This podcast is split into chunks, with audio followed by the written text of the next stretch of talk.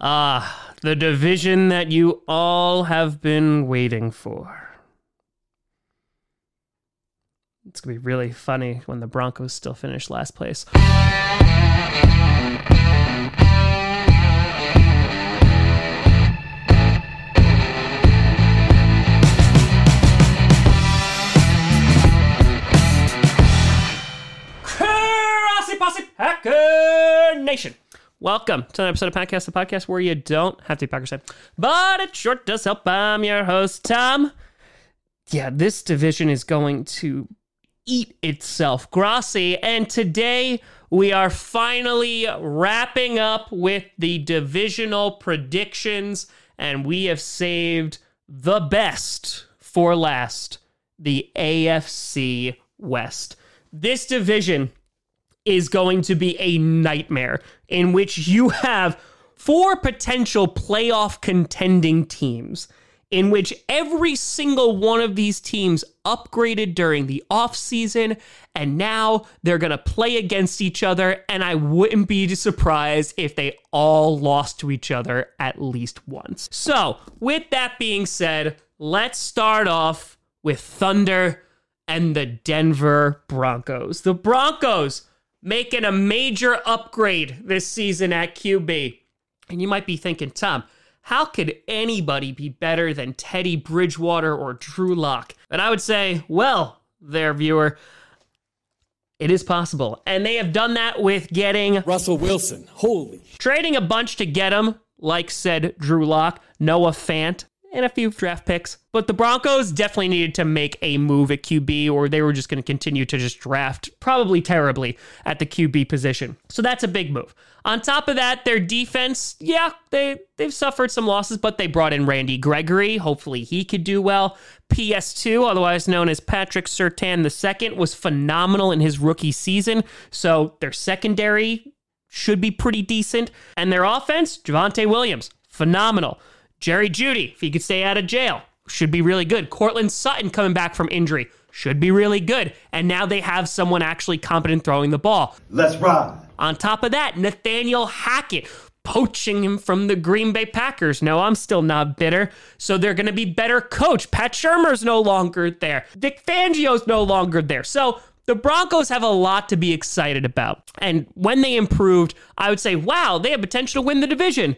And then I look at the rest of this division, taking a look at their tough games, and this is going to be the same for every single one of these teams, their entire division twice, so the Chiefs, Raiders, and Chargers, that's six games that are going to be very challenging. The 49ers, Colts, Titans, Ravens, Cardinals, and Rams are the other teams that could give the Broncos some problems.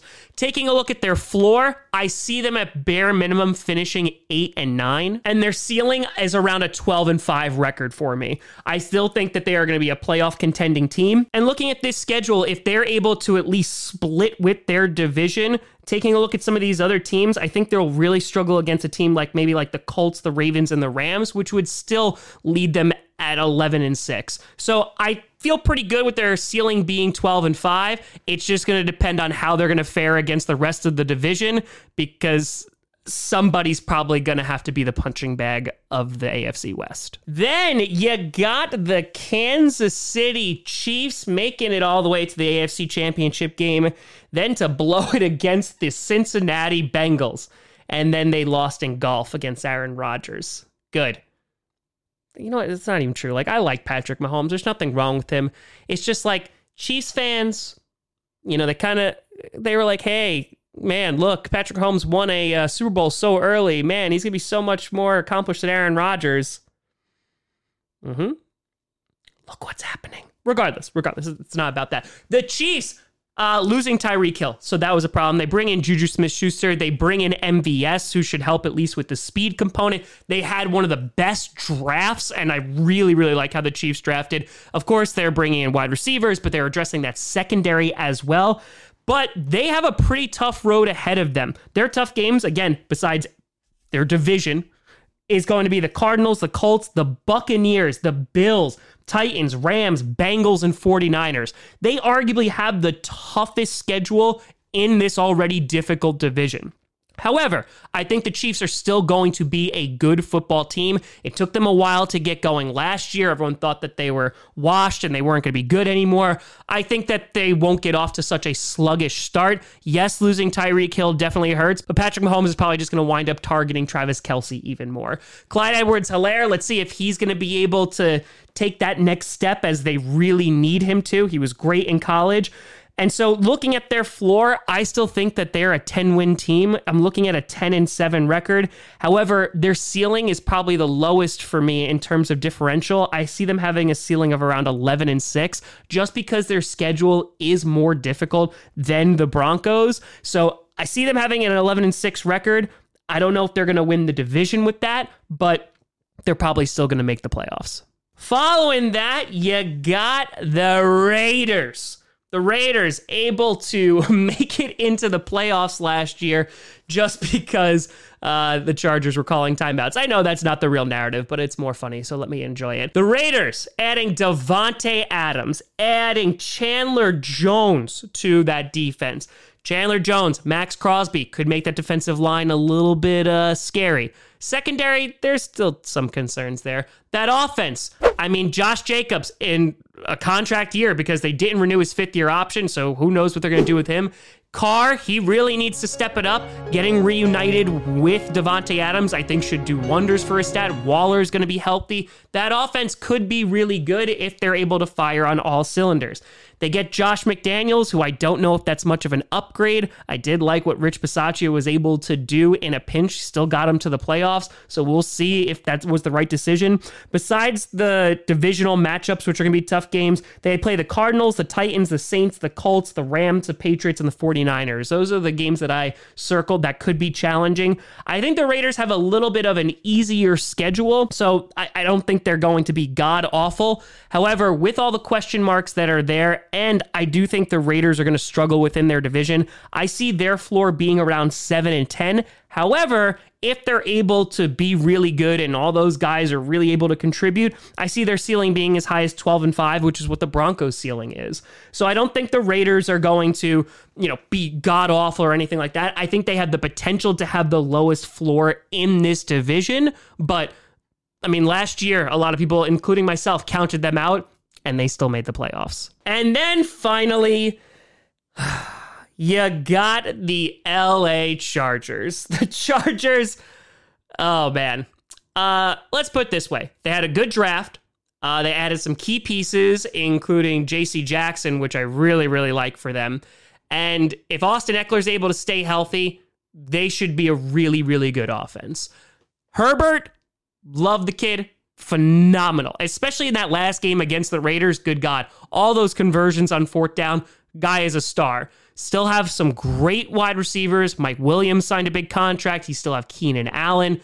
They're going to be a good football team this year.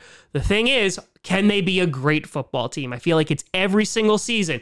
Oh, the Chargers are going to be good. They were my dark horse Super Bowl pick last year, and they didn't even make the playoffs.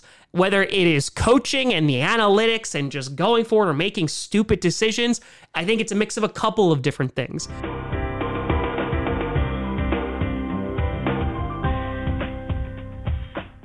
I think it's sometimes penalties. I think it's sometimes the defense. Can they all put it together now? That's the question. Looking at their tough games besides the division, they got the Browns, the forty-niners, the Cardinals, the Dolphins, the Titans, the Colts, and the Rams. So, similar to the Raiders, but I think that they are a step ahead of the Raiders in terms of talent on their team. So I see their floor being around nine and eight and their ceiling being twelve and five. And if you recall, that is now three teams in this division that I think have a ceiling of twelve and five. If I was to put my cards on the table and gamble on one team to be the most successful out of this entire division, I think it is the Chargers. The Chiefs, they have that longevity, but there's a lot of nuances that are there, and they lost some key pieces like Tyreek Hill. The Chargers didn't really lose anybody, and they added some pieces, so because of that, I think they have potential to get over that hump and maybe win this division. Again, I'm saying that with so much trepidation because every single time I'm high on the Chargers, they wind up disappointing me. And so, if I was to make the attempt at ranking this, I would pick the Chargers finishing in first place, followed by the Chiefs, followed by the Broncos, and then finally the Raiders. And again, there is a chance that all of these teams finish with a winning record and make the playoffs. So uh, because I'm picking the Raiders in last, doesn't mean I think they're going to be bad. I think that they have a high ceiling of twelve and five. I just think that their floor is the lowest within the division based on the team that they currently have. But let me know what you think down in the comments below. How the hell is this division going to shake out? Let me know. You know, I send me at Tom Grassley Comedy dot com or Tom Grassley Comedy at all social media you see down below. Check out PatCast on SoundCloud, iTunes, Google Play Music, Spotify, and of course, YouTube. And a big shout and thank you to all the patrons over patreon.com slash TomGrassleyComedy and the YouTube members. But thank you so much for watching. I'm Tom Grassley. And as always, go Pat, go.